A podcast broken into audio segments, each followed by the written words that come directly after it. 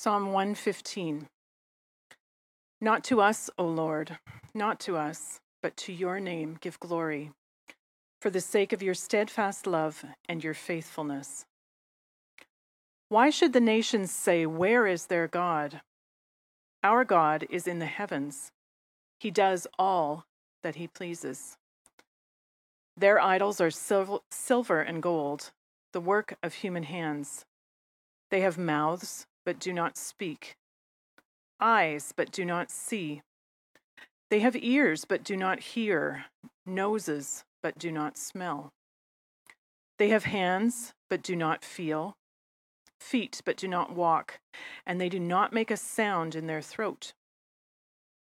Those who make them become like them, so do all who trust in them. O Israel, trust in the Lord. He is their help and their shield. O house of Aaron, trust in the Lord. He is their help and their shield. You who fear the Lord, trust in the Lord. He is their help and their shield. The Lord has remembered us.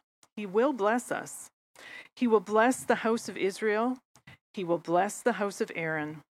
He will bless those who fear the Lord, both the small and the great. May the Lord give you increase, you and your children. May you be blessed by the Lord who made heaven and earth. The heavens are the Lord's heavens, but the earth he has given to the children of man. The dead do not praise the Lord, nor do any who go down into silence. But we will bless the Lord from this time forth and forevermore. Praise the Lord.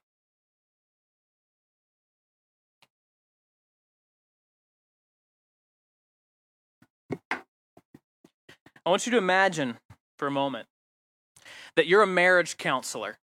maybe some of you are marriage counselors, uh, but just if you're not, just pretend for a moment. And you are working with two clients. Both of them have cheated on their husbands. Now, the first client, well, she tends to blame her husband for her own unfaithfulness. She says that if he had just paid more attention to her, then she wouldn't have felt the need to look elsewhere. She tends to minimize her own sin and to blame shift. Now, you're a counselor, you know how people work, and her attitude gives you little hope that their marriage can be restored. But the second client is different.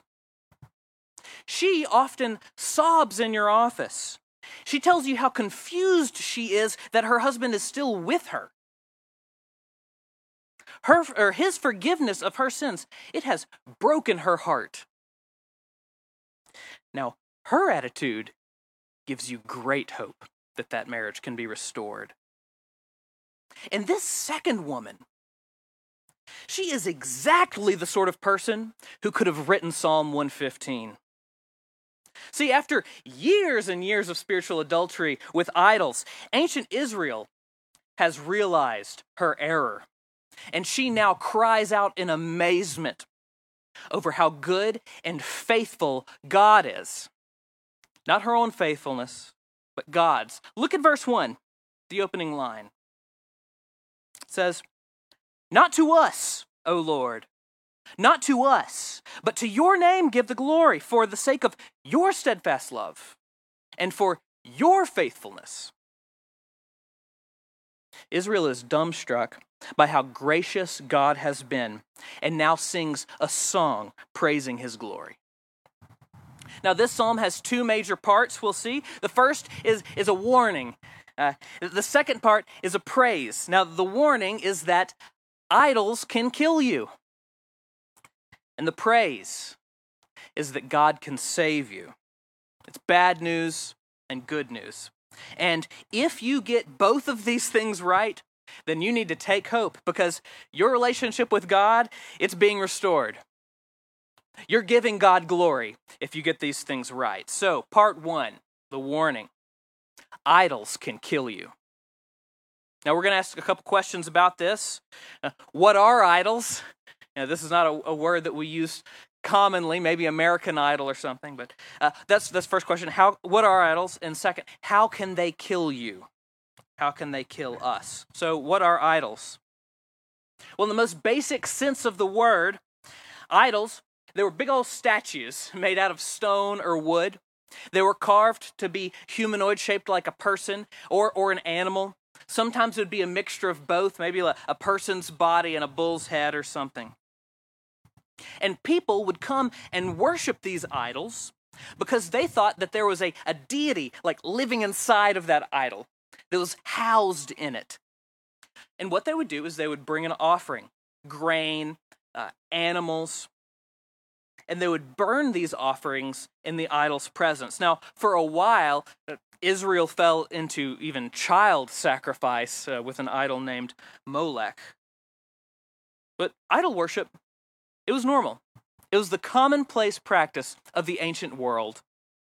In the Old Testament time period, there are idols, and in the New Testament time period, there are idols, and it even continues today. Uh, friends of ours, uh, of Elena and mine, in East Asia, they were telling us about there are idols in their city. It, even trees around them, uh, like outside their neighbor's house, they are, are generally worshipped. Uh, but, but let's go back in time and, and see, see what are the reasons that people would worship an idol. The reason is this they wanted something from that deity. They wanted something. So imagine a young mother. The rains aren't coming in, the crops aren't growing.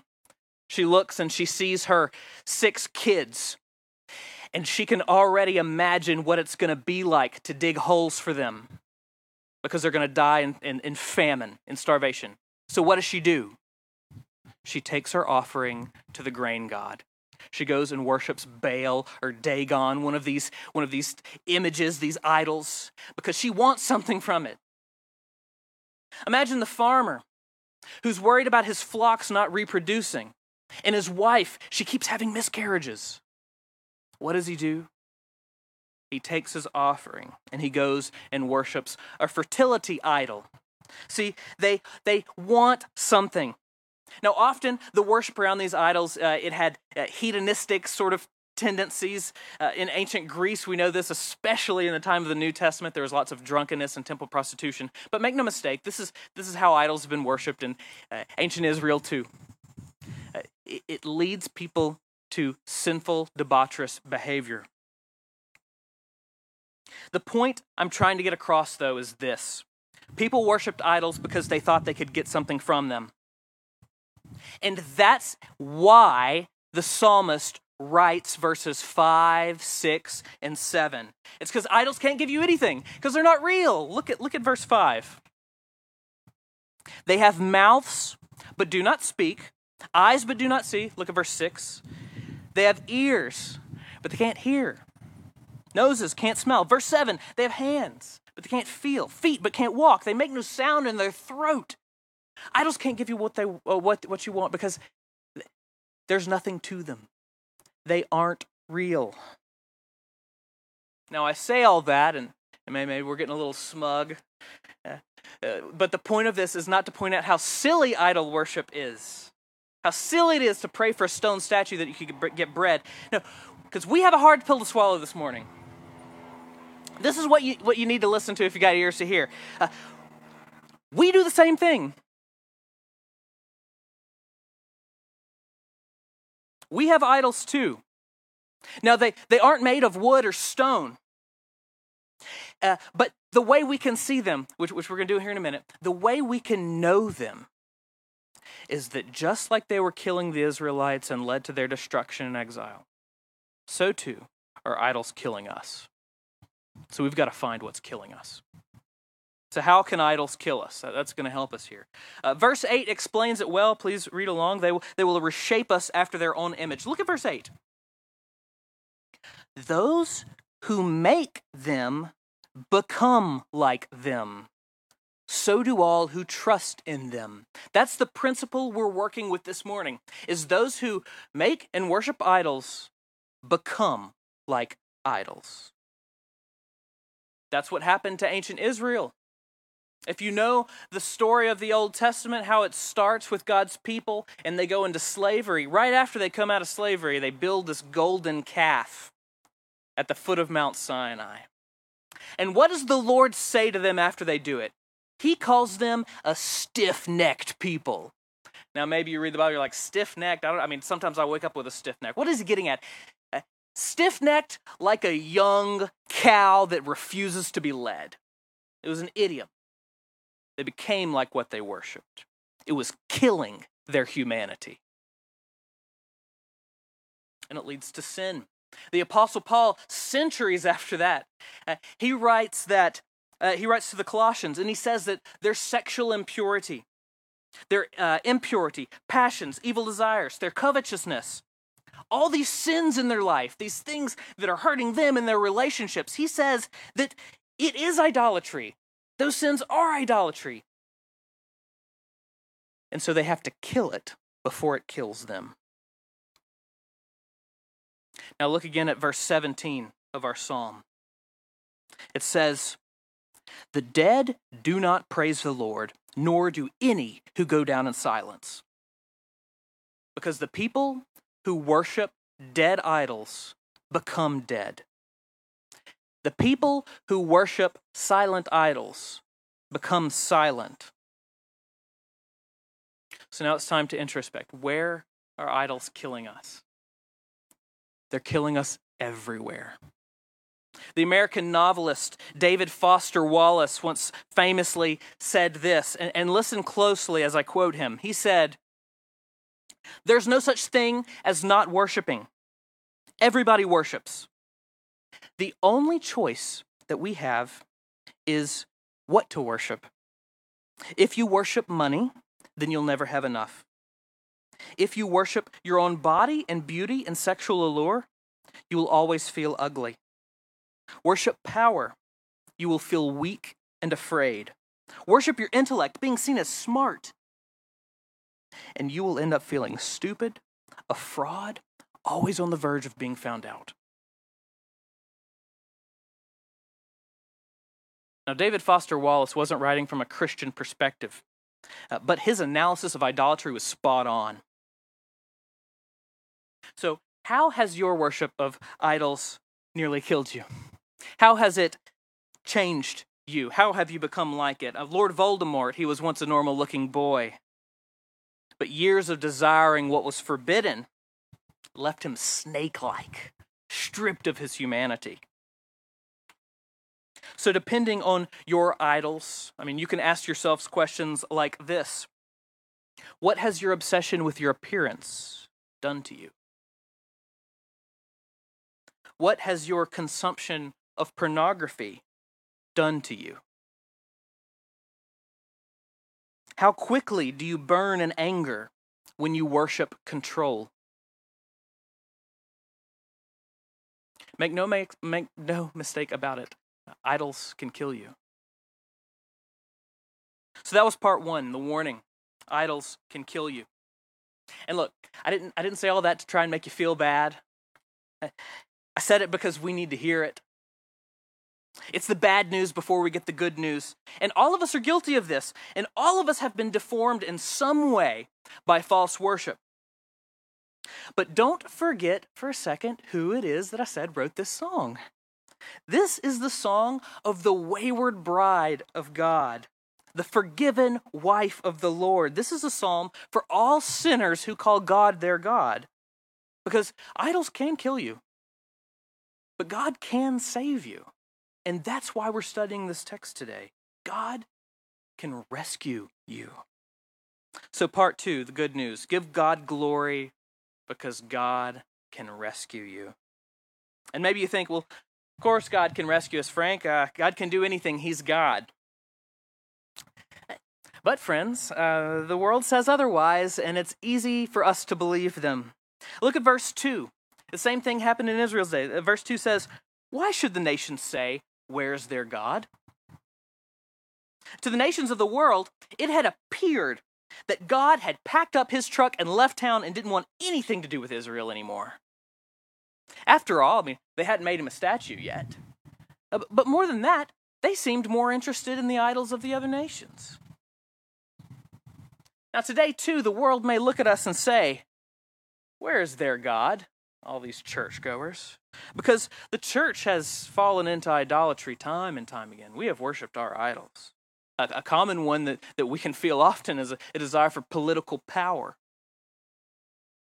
And this sort of desire has led many to think that God was never among us in the first place. How can the church be good if so much of what she has done has been bad?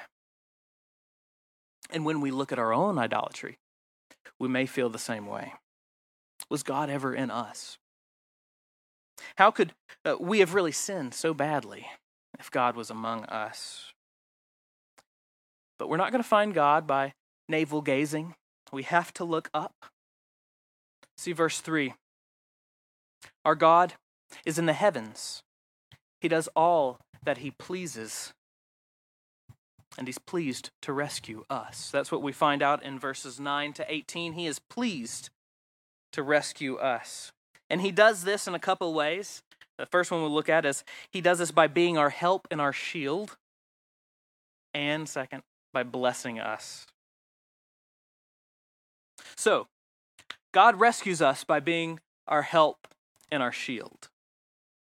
In verses 9 to 11, all of Israel is to trust God. And why? Please look at verse 9. It says, Because he is their help and their shield. And then look at verse 10, it ends it again saying, He is their help and their shield. In verse 11, He is their help and their shield. So we should probably pay attention to this phrase, He is their help and their shield. What is it getting at? Uh, what does it mean? Well, back in Abraham's day, who was kind of the founder of our faith, uh, God promised Abe that God himself would be Abraham's shield and that he would deliver him and rescue him from his enemies in times of peril. And God did it. In the days of the Exodus with Moses and the gang, God was Israel's help and shield. He defended her from Pharaoh and his armies, and he, uh, he, he brought her to the promised land. Fast forward centuries, King David before he was king, even though he was anointed, he was on the run from a bad king named Saul.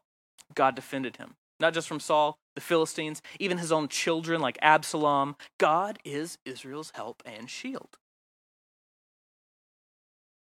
And on the day whenever we needed God most, he was our help and shield too.